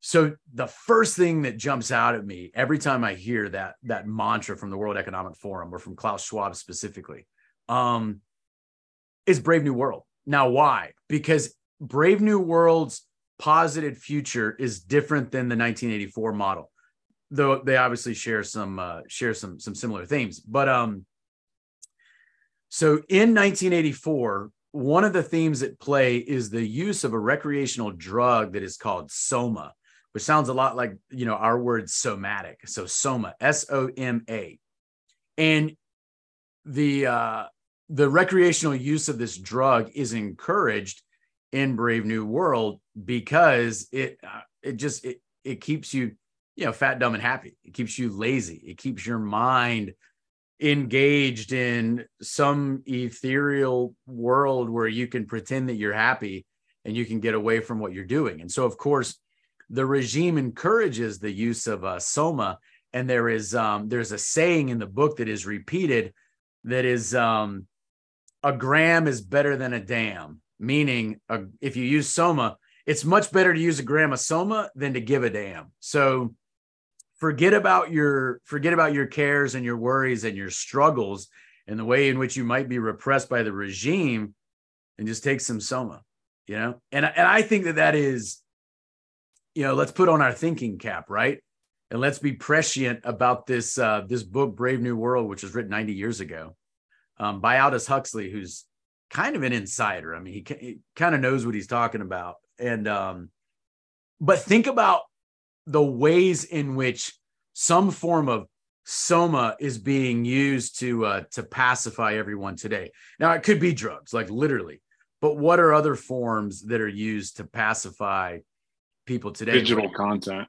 Oh, absolutely. You know, I, I mean, so this is one of the things that I just I want people to think about. You know, is what are what is being used oftentimes couched in a positive way that is being used that comes with some pretty negative strings attached you know um, but i i do love that saying it's uh it's better to to you know better to give a gram than a damn or or whatever exactly it is um because i just think that that is i like that little saying but i like it because it's it's it's so dangerous. It is so dangerous to have that thought, but there are so many people today that um, I think operate like that. In, in fact, we all do to some degree.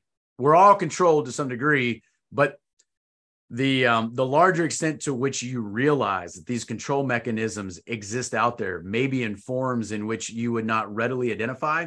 Once you kind of start to realize that, then clearly you can resist the amount of control that they have over you. Like I would also say, you know, the rampant use of pornography today is another form of of soma. So there, there are a lot of ways in which people can just get wrapped up in things that uh that aren't real and that you know degrade their uh, their quality of life and they may not even realize it or they may think it's harmless. But they don't realize that a lot of this is being used specifically as a tactic to you know pacify them. Yeah a lot of you know cope right? That's what it's called in right-wing meme meme culture right it's all it's all cope yeah so cope cope, cope comes in many forms and um a lot of times yeah like the, you know content um you know wh- whatever it is uh and then the maybe yeah perhaps the more that we're aware of it the less effective it becomes as cope and then we actually have to do something you know? So like for for you know for dudes right? So um so i think there have been concerted efforts over time to attack both men and women but the the end is the same in, in attacking both but the tactics are different maybe because different tactics work. Um, but just as you know two dudes here what i would say is um you know for men and, and, and women too but just understanding that the tactics used are different but like understand the ways in which they are attacking masculinity and then ask yourself why they are attacking masculinity and why they would try and look for ways in which to you know pacify men or have men orient their energy and their drive into something that is not ensuring that they're free or ensuring that they're taking care of their families or ensuring that um um you know the their own health the health of their family and the health of the communities is is maintained. Yeah i mean I, there's unquestionably um something to that. I i just think it's it's so complex because it's there, there's so many different players involved uh, with different objectives. I think a lot of what we feel is just the cumulative effects of the longhouse. I think women have, have uh, in feminine uh, manner of interpersonal uh, relations have completely taken over every major institution. Um, like a cer- certainly the military. You know, I remember when I first uh, first came in and was in the infantry, and um, you know, it was com- completely different. And then I also remember like very distinctly, I I went to a headquarters battalion out of the infantry battalion that I was in, and you know lived in that environment for a year or so as a company XO.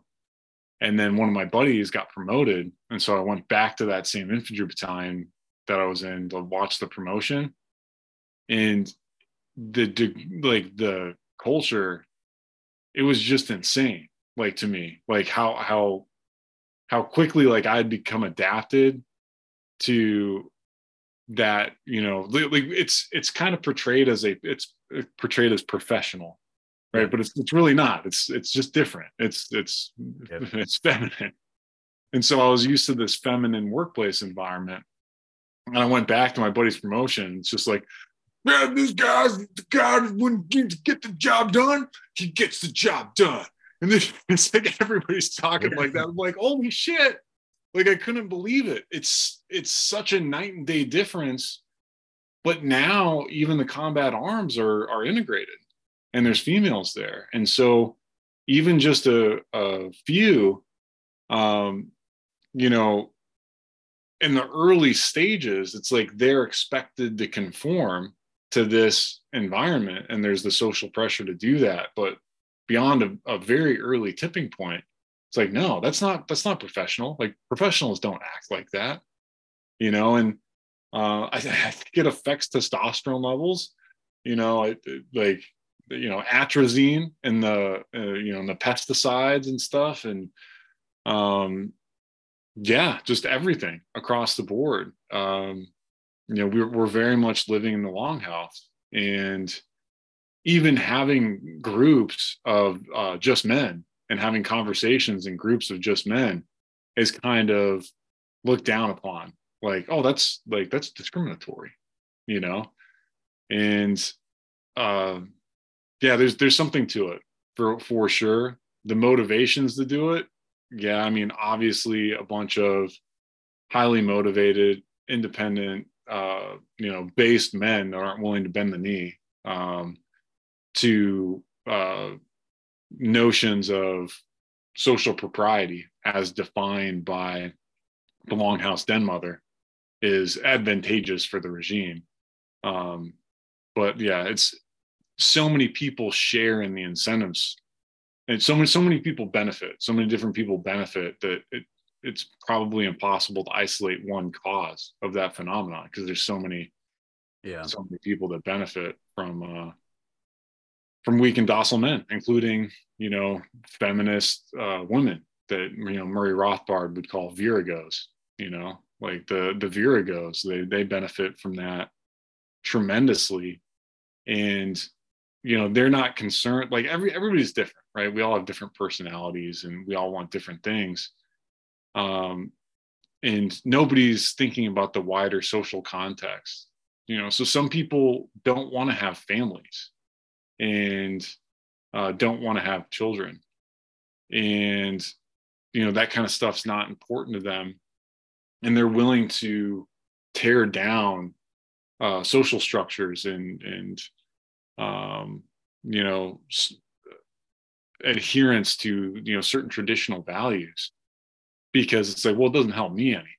And it's like well it's baked into the society that you're a part of. And um yeah people just don't yeah it, i think people largely under like uh, feminist women especially underestimate the extent to which their ideology and and dominance of a feminine because because they look at masculinity and they're like oh that's toxic masculinity.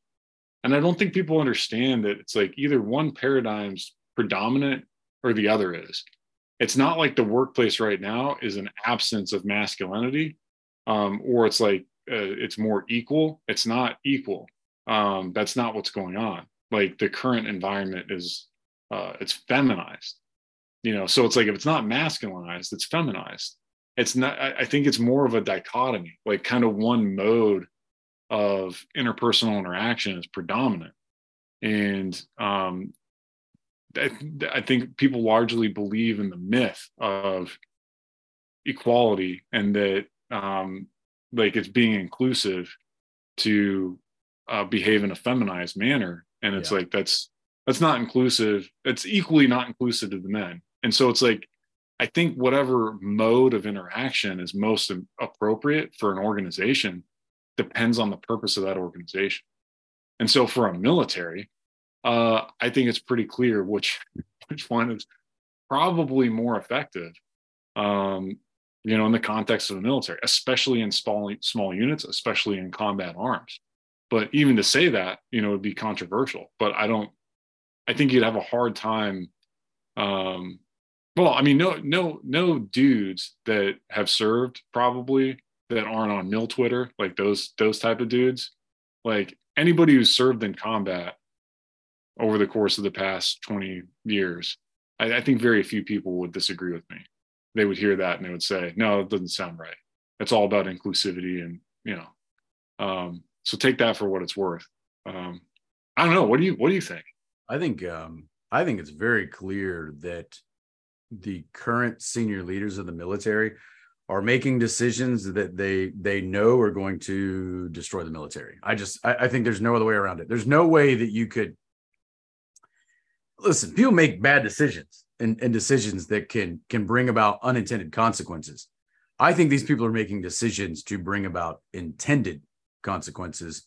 Those consequences are intended to be negative. Um, and and at this point, just nobody's going to convince me otherwise. I mean, they're just making so many decisions that any reasonable person could tell you that's not going to work. You know, it's not going to work. You're, you're not, you're not even, not even really pretending that it's going to work. So, um, what I think for our military, this is, and this is really hard. And I am so disappointed in so many of my, my peers and friends, um, because if people were on the wrong side of this two years ago. I mean, the mandate's almost been out for two years. And if people were maybe true believers, they really thought they were doing the right thing by getting the vaccine. Maybe they even thought they were doing the right thing by by mandating the vaccine, ordering their troops to get it.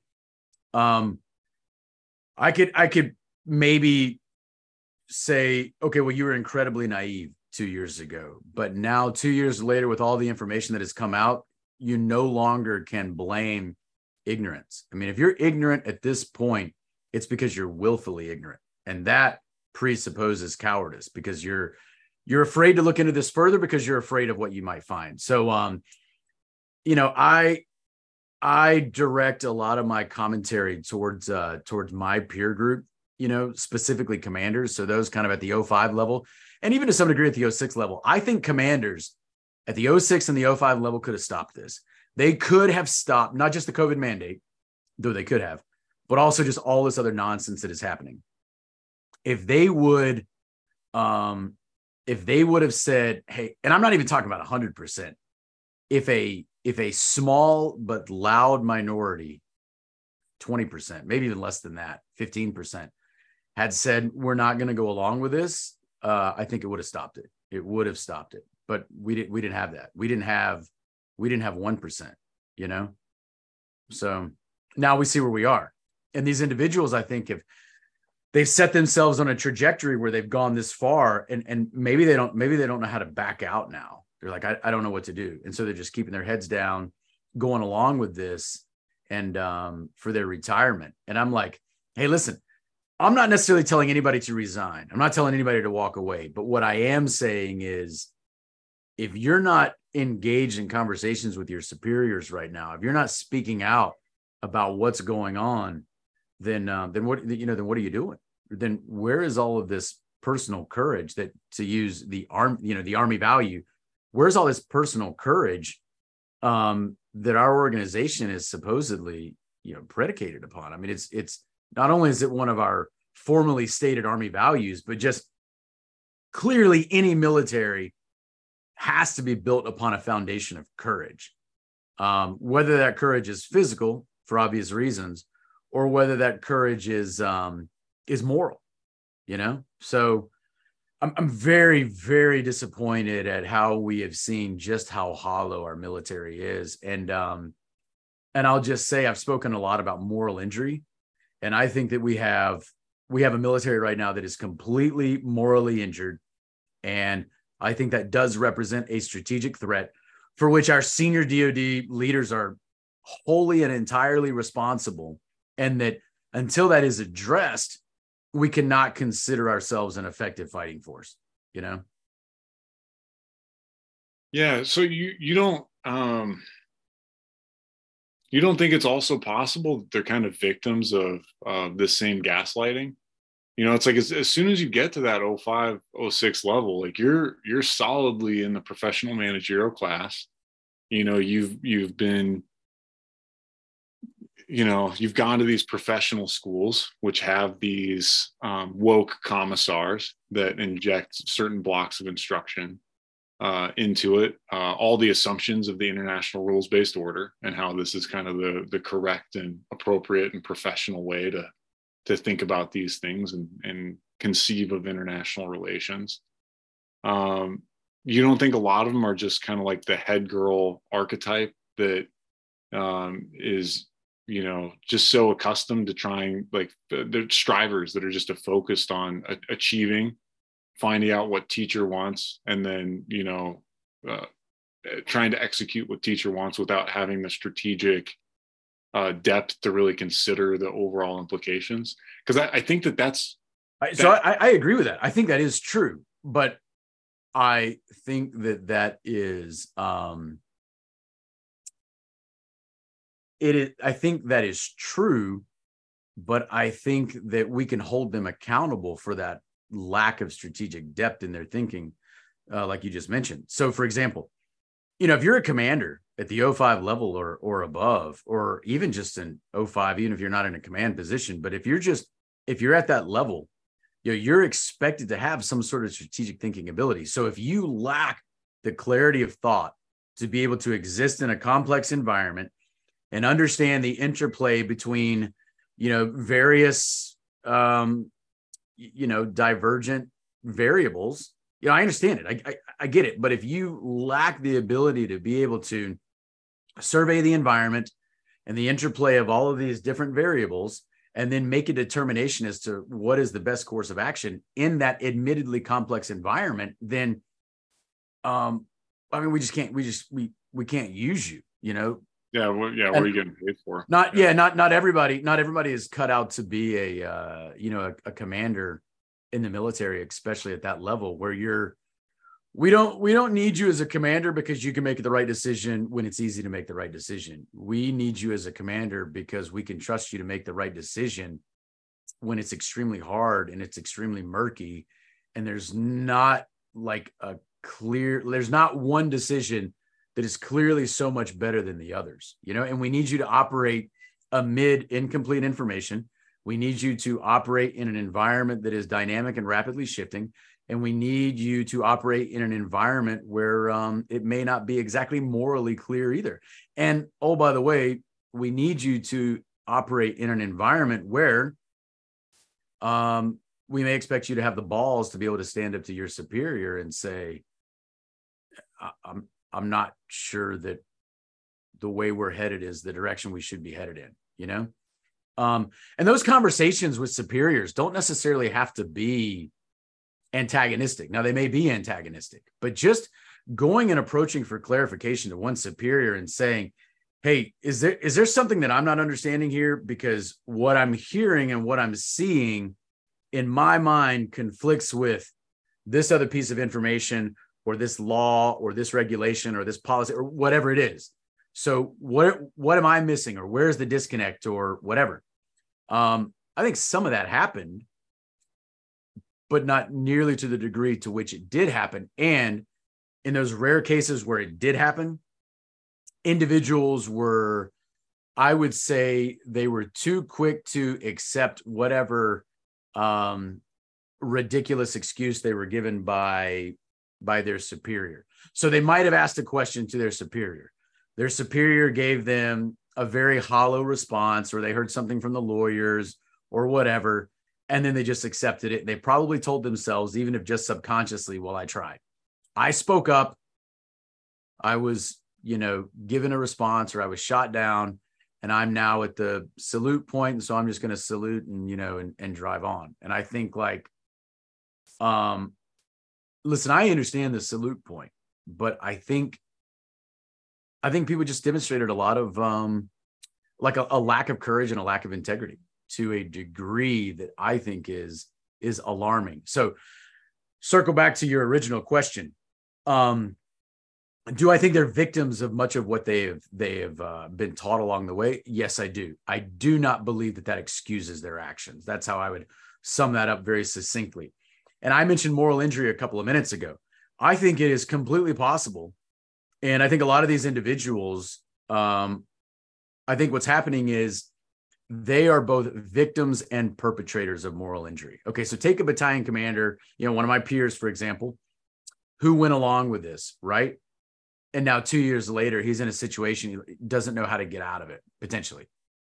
He probably kicked people out of his battalion um, in many of their cases, you know? And so he ruined people's careers, maybe put them through financial hardship by, you know, kicking them out, ruining their career or whatever and he's probably forever marred their careers of other individuals that didn't necessarily end up outside the army. They're still in, but their careers have probably been forever marred, right? They missed a promotion because of it, or they missed an assignment that would have, you know, sent them on a on a better trajectory or whatever it might be. So this individual who also, you know, has taken the shots themselves, probably because they believed a lot of the you know pseudoscientific nonsense that was thrown out there to everybody. And so they are at the exact same time both a victim of moral injury and they feel that they've been victimized but they're also a perpetrator of moral injury. And then one step further because they know that they were part of it and that they perpetrated this on others that's another dimension of them also feeling victimized if that makes sense like i'm victimized by what was done to me but I'm further victimized by what I did to somebody else because I feel guilty about that. You know, so it's it's it's incredibly complex. And so we have a bunch of people out there that probably feel uncomfortable putting the uniform on.